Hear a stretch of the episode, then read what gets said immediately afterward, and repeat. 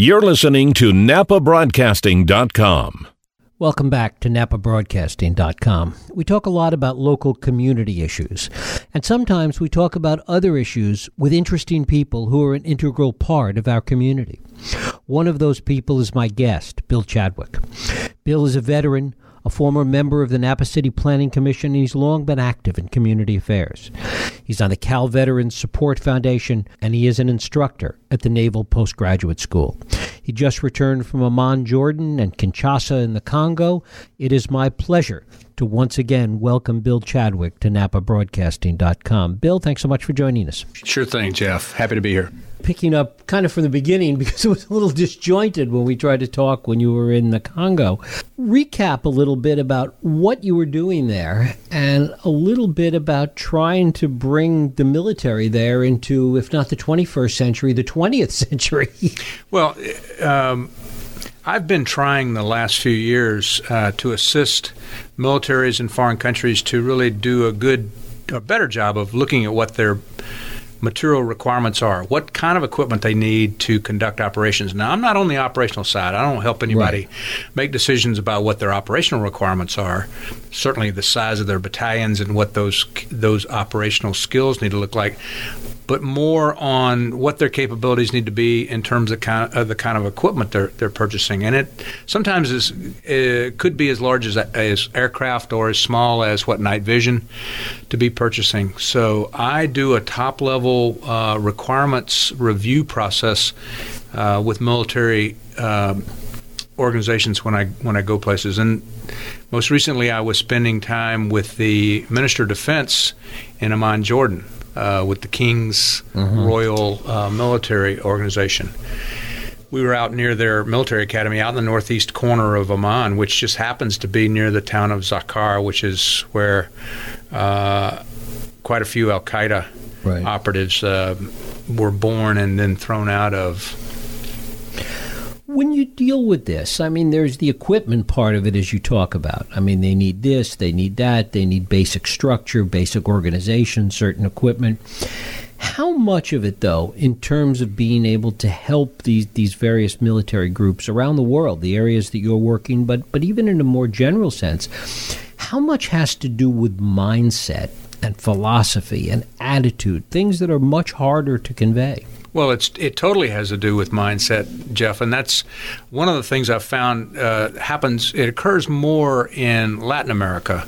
Is uh, Latin American armies, especially in South America, have a much broader geopolitical view of of their impact. Mm-hmm. Um, in, in, Africa, not so much. I mean, they're really focused on the region and and how they can protect their borders. I mean, that's a big deal in in right. Africa, uh, as well as quell you know Boko Haram and and uh, Al Shabaab and some of the other terrorist groups. But it is totally a mindset. Uh, giving them the information they need to be able to take a look at what the impact of what they're going to purchase has not only on their local economy in the country, but also their, their regional partners. Uh, having having an advantage in radar uh, capability, looking outside your borders and being able to see over the horizon into your neighbors' uh, countries is is a critical skill for, for many militaries or many countries, uh, and also more so now with United Nations and NATO missions, where countries are actually stepping up and offering uh, organizations and units and equipment to go to foreign places. I mean, we see a lot more of that now. So that's a big that's a big deal right now when African countries are sending troops to another location, and European countries. I mean, I've been uh, working in the in Georgia. Uh, Tbilisi, Georgia, is the capital of that that former Soviet uh, country. They're sending a battalion down to the Central African Republic to uh, conduct uh, humanitarian and peace operations, uh, peace support operations. So they've really got to take a look at. not just operating in the Caucasus, but also sending troops to another continent talk a little bit about the challenges in Africa. You talk about the borders. It seems that there really are three fronts that they're dealing with in Africa. One is the humanitarian side, which you touched on. Secondly, terrorism, which is a you know becoming a bigger and bigger problem, and protection of borders vis-a-vis natural resources. That that all three of those are pretty critical issues, and every one of them in and of themselves would be a huge issue. Well, uh, the Congo. Um, is the location for significant natural resources. All everything from uranium. In fact, the uranium that was used in the first two atomic bombs that we exploded uh, in Japan, the uranium came from the eastern part of uh, Congo. Uh, great stores of, of uh, minerals as well as diamonds. But about 60% of everything that is being mined in the eastern part of the Congo is shipped south in trucks down to South America. And between or to South Africa, and between Congo and South Africa is about 1,800 miles. There's lots of robbery. Lots could go wrong. Lots, lots does go wrong uh, with that. So they're losing a lot of their potential uh, gross domestic product just based on uh, thievery. Um, There's no way to fly it from one place to the other. There are three airfields in the eastern part of the country, but none of them are capable of, of sustained operations, and, and none of them operate uh, in in bad weather. Uh, there's significant challenges. The most significant challenge, uh, I think, to answer your question more directly, is Africa is just such a huge continent. I mean, we're talking 6,000, 7,000 miles north south, and about 3,800 miles east west. I mean, it's huge. Uh, the logistic nightmare of supporting anything be it uh, United Nations mission, uh, peacekeeping, humanitarian assistance. I mean, USAID has a $253 million budget in the Congo alone, and to support programs for, for looking at all kinds of uh, pestilence, health issues, um, diseases we don't even know about. But isn't it short sighted, just looking at the economics of what you're talking about, that if the natural resources are one of the ways in which they draw economic sustenance there, and you're going to pour that much money into the country, wouldn't you be better off building a sustainable airfield that you could fly stuff from there to South Africa and make it more economically self sufficient. At the same time, the money that you're putting in goes to something that is going to feed that self sufficiency. Absolutely. It makes perfect sense. The problem is there is so much graft and corruption in the Congolese government uh, in the Democratic Republic of Congo. Uh, Joseph Kabila, who is the president of the country, is trying to figure out how to stay in power. He wants to change the constitution. He wants to change a lot of the rules. And so, what we have is any money, any funds that come into that country for development are automatically siphoned off in large in large quantity to people's pockets, into private banking accounts. Uh, that's probably mo- one of the most significant challenges facing facing the, the DRC, the Democratic Republic of Congo. I mean, the so idea of uranium traveling this 1,800 mile journey and being subject to piracy is a pretty scary prospect. It's a very scary pro- prospect, and um, you know, diamonds are in the same bit. I mean, that that's a that's a big deal in the Congo. Yeah, it would make more sense to build an airfield that's sustainable for night ops for all weather. Right. Um, Lubumbashi is one of the locations where they do have an operating airfield, but it's a long flight from from Kinshasa east across pretty much uh, roadless uh, territory. There are only 1,800 miles of paved road in the entire country, and the country extends the distance from the Mississippi to the eastern seaboard. I mean, it's as large as the eastern United States. Pretty scary uh, situation. Well, it's something you know. Americans just don't we, we don't we don't appreciate, right. don't understand it. Right. Uh, we don't understand a lot of things about the rest of the world, unfortunately. So then the question circles back to the work that you're doing there, and how much of a difference can it make? How much of an impact can it have, given well, the scope of what we're talking about? Well, that, that, you know, that's a question I get asked a lot by folks here in Napa. Um, I think that what I'm doing is helping uh, men and women who have chosen the military uh, to do some, you know, we call it military decision making process. It's really problem solving, it's critical thinking, it's uh, it's thinking things through from the beginning of do we really have a problem to how do we solve the problem. Uh, I think what I do in large part, and, and sometimes these are one and two week workshops, is I just really kind of give them a framework for how to think about problems and issues that face mm-hmm. their country. That's really more what I'm doing.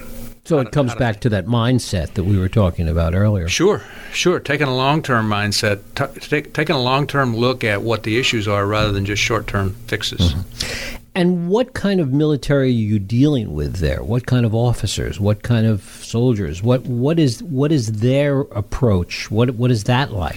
Many of the officers in the armed forces are appointed because of their tribal position. They've gained uh, promotions and access to resources based on their uh, affiliations. Uh, it's who they know. Um, many of them are well educated, though. There there is high literacy. Uh, the the language that's spoken there, if uh, if not the native tongue, which is Lingala or Swahili, uh, they speak French. They all speak French, and they all read French, um, and they're and they're better educated than. Um, they, they are well educated given the the circumstances mm-hmm. that they've grown up in.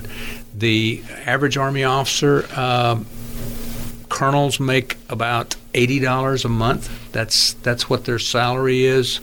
Um, because of that, uh, a lot of officers are looking for a handout anywhere they can get it from mm-hmm. other people. I've been approached by officers uh, in, in, workshops to loan them things, to bring them iPads. Uh, can you loan me six hundred dollars to close out my mortgage on my house? On my house. Um, I, I, have some challenges when I travel. I mean, I build relationships. Some of these officers I've been working with for three years now, and some of them take advantage of that friendship. Mm-hmm. Talk a little bit about how different it is, if it, if it is, doing this in places like the Congo as opposed to someplace like Jordan, like being in Amman. Um, where the mindset is very different. Well, the mindset is very different in Amman, Jordan, but but Jordan, I have to tell you, uh, f- first of all, um, his Majesty King Abdullah's military is much more professional in the preparation and training. He mm-hmm. requires all of his officers to be able to speak English. He sends a lot of them to uh, foreign training. Uh, King Abdullah was a major when I first met him. He he went through Special Forces training at Fort Bragg, North Carolina. Huh. When I was stationed there, I actually escorted him around the the army post. Um, they're much more professional. They see themselves sitting in a critical location in Jordan. The Jordanian military really takes a higher view of uh, being able to assimilate a lot higher level of, of training and equipment. Uh, because they're a small country, they've really got to have higher level capabilities to see across the borders and to see outside their territory. Um, so they are they, they have much more sophisticated equipment. Um, and they also spend more time in the military. Most of them uh, will will retire in their 50s, late 50s, um, and then be associated somehow with the with uh, King Abdullah's government mm-hmm. in some in some role or post. You don't see many Jordanian officers retiring fully. They they normally will uh, fit in somewhere else in the government, as opposed to the Congo, where a lot of the people leave the military and they go back to their to their uh, to their native situation, to their tribal locations, wherever that might be. Mm-hmm. Talk about how they see the world, how they see their place, their country's place in the world. Jordanians see their place in the world as being critical to supporting the refugee uh, population, the refugee situation. Unfortunately, it was forced on them. Uh, up in the northeast corner of um, of Amman, out towards the Turkish border, Syrian border, I was only about 20 miles away from the border, and there's quite a few refugees. I, I was telling I was telling somebody the other day they, they were they were showing me pictures of the horrible situations where um, refugees in Hungary have left a lot of trash and and uh, trashed the, the areas and locations. And I said, you know, the things I've seen uh, that were that were visited upon the refugees uh, fleeing have, have been pretty terrible too. I can kind of understand that situation. Yeah, from that respect, um, they see Jordanians. I think see themselves playing a role in in uh, the the pan Arab um, leadership role because because they're westernized enough. They do understand how the West views the Middle East, uh, but yet they, they are you know they are Arabs. They are they do and speak in fact speak uh, Arabic. They're Muslim, and but much more secular than other countries around them. And in the Congo. Oh, the Congo. The Congo is a really tough situation, Jeff. Um, you know they there have been so many people impacting their their uh, their culture, their society, their country, starting with the Belgians, you know, in the late 1800s. Right. They've been taken advantage of and abused for over 140 years. Um, I don't think the Congolese see themselves playing a role uh, in the international world. What they're just trying to do is really survive. I, that, that's probably that, that's probably the most destitute, direst situation. Uh, they have a very high mortality rate, infant mortality rate. Uh, half the population is under the age of 24. Mm. Um, you know, 80 million people, lots of young people. Um, it's uh, they're they're really on subsistence uh, right now, just just barely making it. There are a lot of hungry people in the country. And what role does the military play as it relates to the problems the country faces domestically? How is the military viewed? I always start off my workshops by talking a little bit about that and saying, you know, institutions are where uh, countries hang their hat for trying to establish themselves in the international uh, setting. And the military in many countries plays a significant role in establishing itself as one of those institutions you can count on. In some countries, not so much. In some countries, you know, the, the, institution of the military is dreaded and feared. Um, I try and encourage the military in the Congo to take on that role of being the protector of the people and, and to, to have a sense that what you purchase in terms of military equipment should be in support of defending the, the country and the people, not to control the people. You know, population and resource control measures worked really well in the Soviet Union for for 75 years, uh, primarily because it kept people under the thumb of the military. Uh, that's not that's not the view that, that we are trying to encourage. You know, mm-hmm. when we mm-hmm. go out from the U.S., we're trying to encourage them to look at um, look at situations in terms of protecting the population. I mean, this is one of the comments I made to some friends in law enforcement. I encourage, I discouraged the people who were talking about bringing MRAPs back from Afghanistan and giving them to police forces. I said that's the worst thing we could possibly do. This was seven years ago. I made this comment up in Detroit where we L.A. found that out in the '80s. it didn't work yeah, out too exactly. well. Exactly. L.A. found it out in the '80s, and we found it out in Ferguson. I mean, remember right. the remember the startling video of the kid sitting up on top of the armored vehicle? I mean, what a terrible thing to do. You know, what is the role? What is the proper role of the military? The Hungarians just found out, I guess, day before yesterday, that uh, they can, in fact, use their military to police the areas around the the uh, borders and against the refugees, and now that's happening. I mean, I guess part of it, and this goes to something you touched on earlier, which I want to talk more about. The confused, and I'm being polite, the confused view that most Americans have about what goes on in the rest of the world. And the truth of the matter is that the role of the military in, in many of these places is different. It's not the same as it is here. That there are different situations and different roles and different responsibilities. And this strange notion that we have here in America that somehow we are the model that everybody needs to emulate is is so misguided in so many ways. It's totally misguided. Uh, I was in Egypt uh, early on when the um, when the troubles began down around Tahrir Square, and I remember the um, the officers, the Egyptian officers, telling me that during election day they are not allowed to vote. Army army uh, personnel cannot vote. They are, however, used to police the area, and the Egyptians take it uh, as an article of faith that, that when they are manning guard posts around uh, polling sites, they do not talk to civilians at all. They don't encourage them or discourage them from voting or voting for a particular candidate.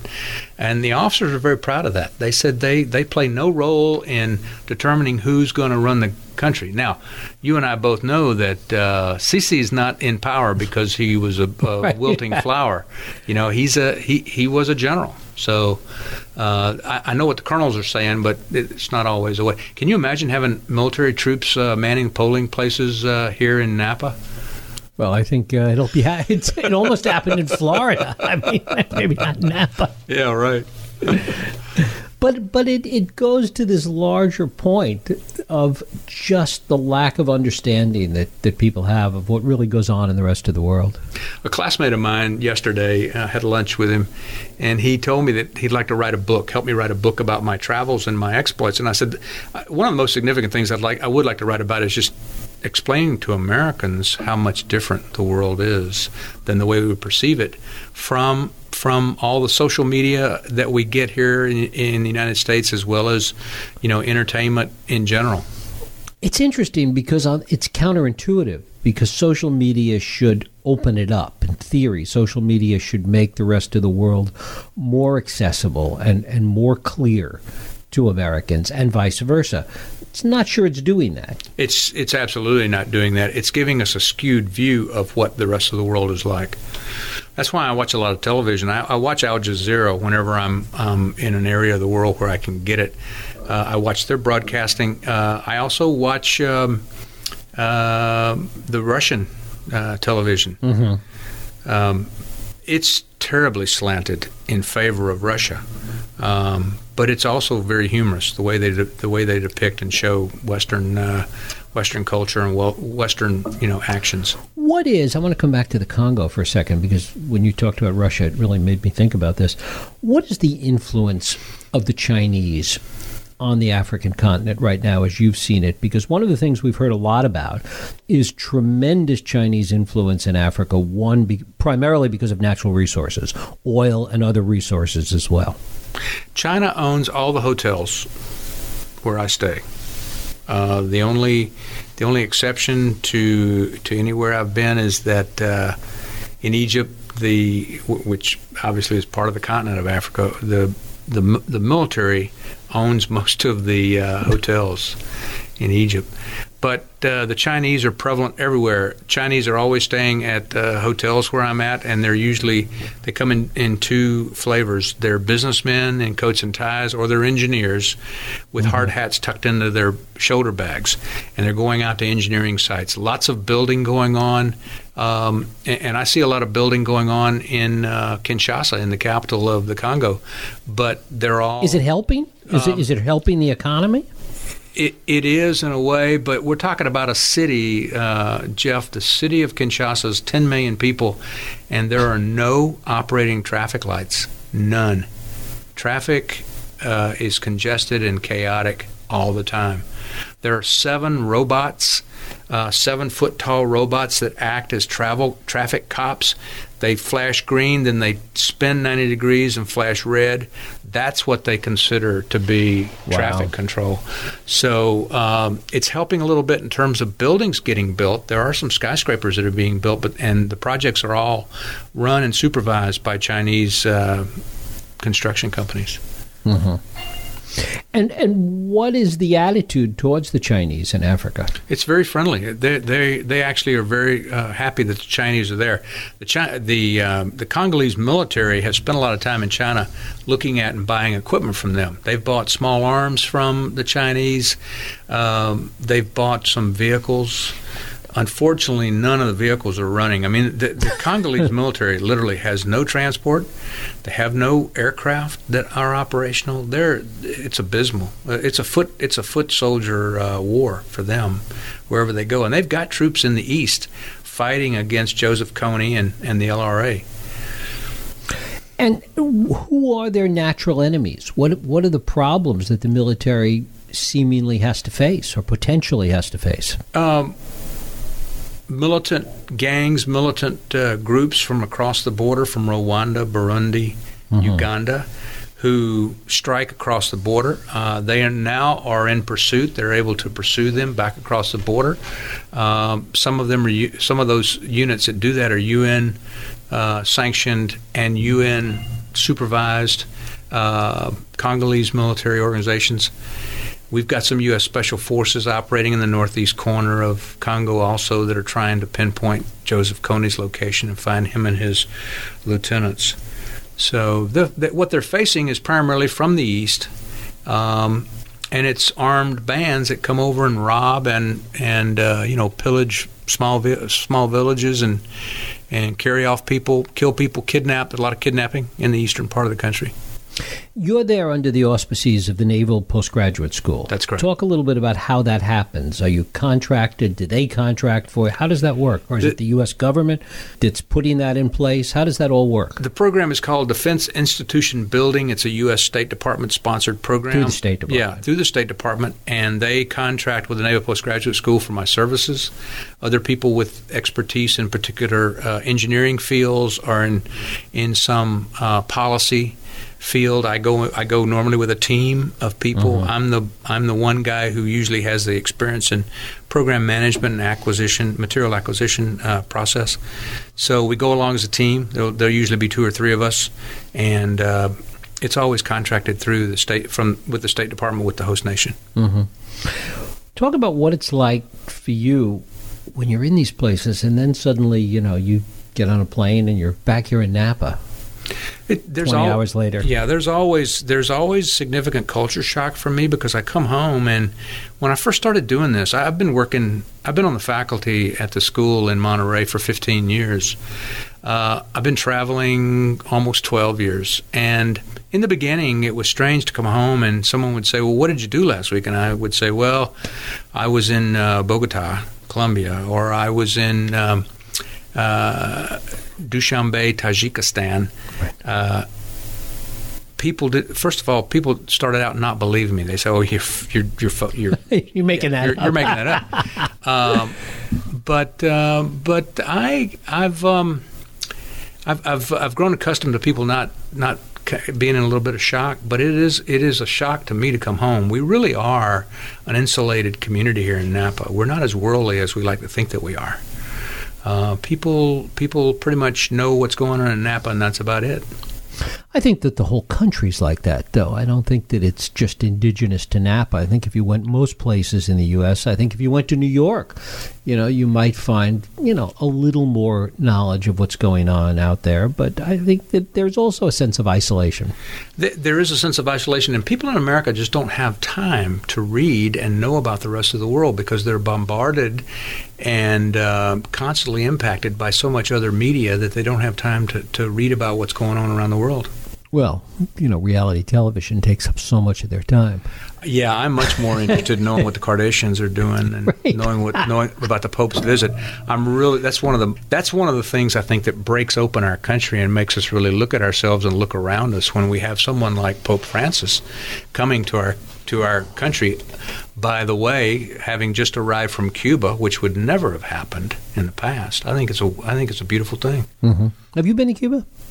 Uh, no, I'm not allowed to go to Cuba. I can't because of my security clearance. Mm-hmm. But I'm really hoping that that changes, or else I'll give up my security clearance because I really want to see Havana. Right. Believe it or not, Before it a- changes. Well, I mean, that's a- what everybody says, but I think there's some truth to that. As a retired special forces officer, I really want to go to Che Guevara's gravesite. Tell me why. Um, my my my, comrades in special forces hate it when I say this, but if, had I not been on the government side in El Salvador, I probably would have been a guerrilla. I just feel I feel very moved by uh, our motto, which is to free the oppressed, de oppresso liber, and that's what he and Fidel Castro were trying to do initially from the Sierra Madres in in the center of Cuba. They were trying to free the oppressed. They went a little too far, but I kind of agree with what they did in Cuba. Mm-hmm. It just went a little awry after a number of years. Yeah, my classmates call me a socialist, and- but I, I don't accept that that imprimatur. Well, Bernie Sanders is embracing that. Now, Yes, so exactly. It's, not. He's trying to turn it into not a bad word anymore. Where are you going next? I'm home for What do you know? Well, I'm home for a while. No, I actually know. I the first week in December, I will be headed to Lebanon. I'll be in Beirut for ten days, and then back to the Congo. And talk about Beirut. What's what's your mission there? Well, things have much improved in Beirut. It used to be that we would have to fly into Cyprus, commercial airlines, and then take a helicopter over into Beirut and land right inside the embassy compound. And that's primarily because the airport in Beirut is controlled by Hezbollah. If you sit in the uh, lounge, the Lufthansa lounge, looking out the windows, you see the black flags of Hezbollah flying in the south part of Beirut. It's a very dangerous place. We don't go anywhere. We stay on the embassy compound. We go straight to our to our site where we train the Lebanese military, and we go then take a circuitous route back. We never take the same route out that we take back. We ride in armored cars. It's uh, it can be potentially very dangerous. Um, the situation in Beirut is similar to other parts of that that region. Um, lots of competing interests, lots of warring factions, lots of people up in arms with each other, and at close proximity. I mean, in some cases, they're only a quarter of a mile apart between between one particular faction, you know, the Druze, the mm-hmm. Christians, uh, the Phalangists, and other other parties. So it's a it's a it's a powder keg, but at the same time, it's a beautiful, you know, seaside city. Right. Um, I've gone out to Crusader forts. I, I did get I did get permission one afternoon the last time I was there to go out for four hours. I had two bodyguards with me and we went out and visited Byblos, which is where one of the Crusader forts is, sitting on the on the coastline. Wow. We forget. I mean, you know, we hear it on the news, I suppose, but we forget that so much of the world is such a dangerous place. I mean, that goes to what we were talking about before in terms of people being isolated. Yes, and at the same time, sometimes those those uh, sometimes those names don't make much sense to me. I got I received imminent danger pay, which is what we call that's the proper term for combat pay. Uh, I was in Bogota, Colombia in May, beautiful city, and traveled all over the city in in I did not travel in a cab, but I did travel in an embassy vehicle. Uh, and went all over the city. Went outside uh, to to a finca, uh, visited different parts. But I got extra money because they considered it to be a danger zone, but there were no restrictions on my travel. Right. It's it's an odd place we live in. Jim. Did you feel like you were in danger when you no, were there? Not in Bogota, Colombia. I speak the language. I get along. I've, I've spent a lot of time there. No, I did not feel like it was dangerous at all. And I get a sense of it. I mean, I, I have a I have a sense of danger. I, I you know, I was in Afghanistan last year at the end of uh, December, and I did feel danger there. My trip had been postponed because the the general that I was going to work for over there was killed, the American two star. Uh, yeah, it's uh, I do feel it. I get a I get a sense of danger. Is that the place you felt the most danger lately? Yes. In Afghanistan? Oh, yes.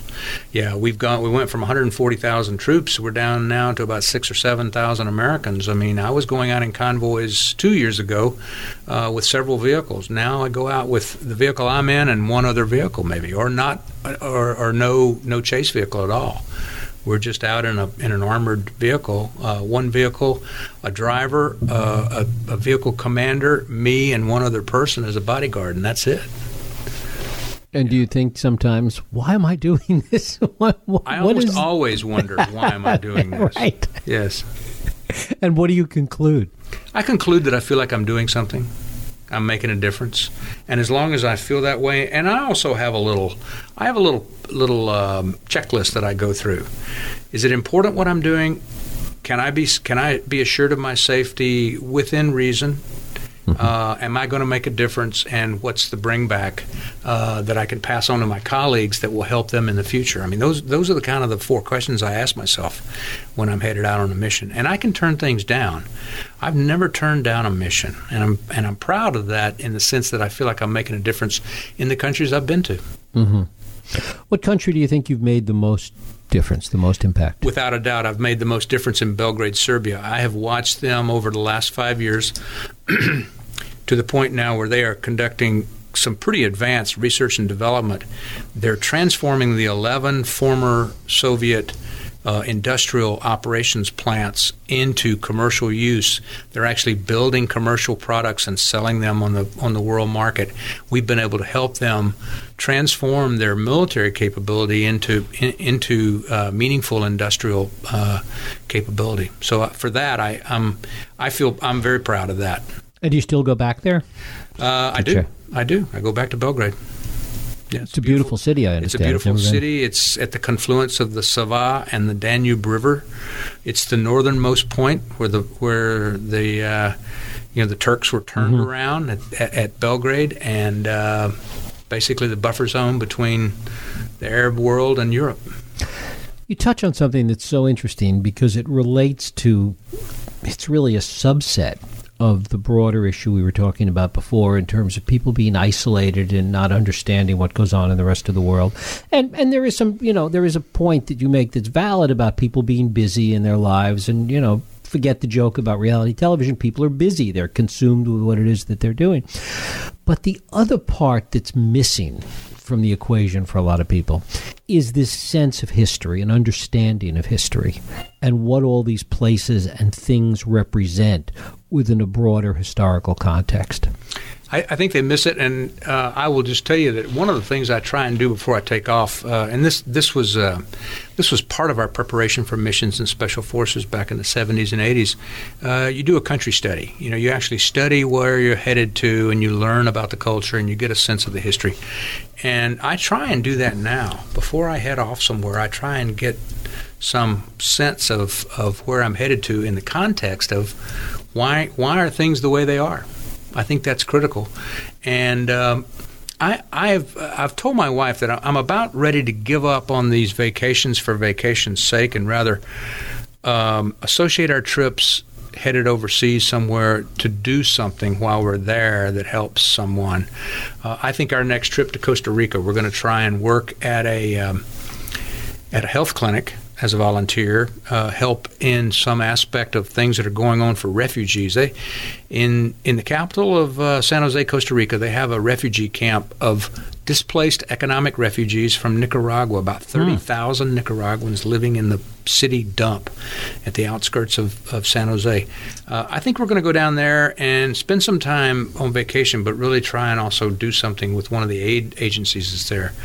I'm, I'm ready to quit vacating and, and try and, and, and instead try to do something. It's my own personal Peace Corps operation. Mm-hmm.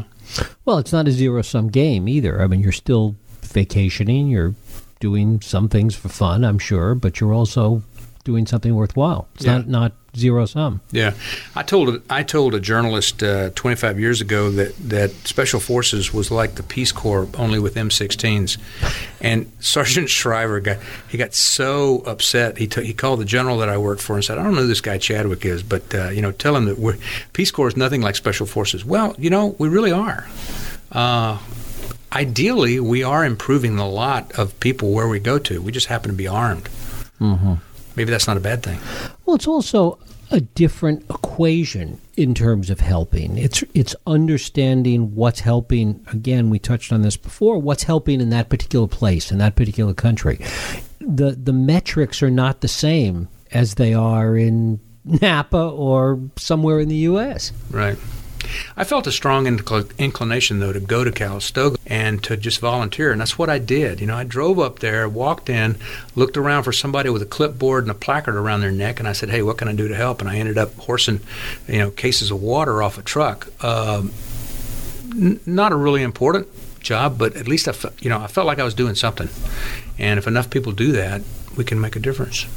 Bill Chadwick, I thank you so much for coming in. Thank you, Jeff. Thank you. NapaBroadcasting.com.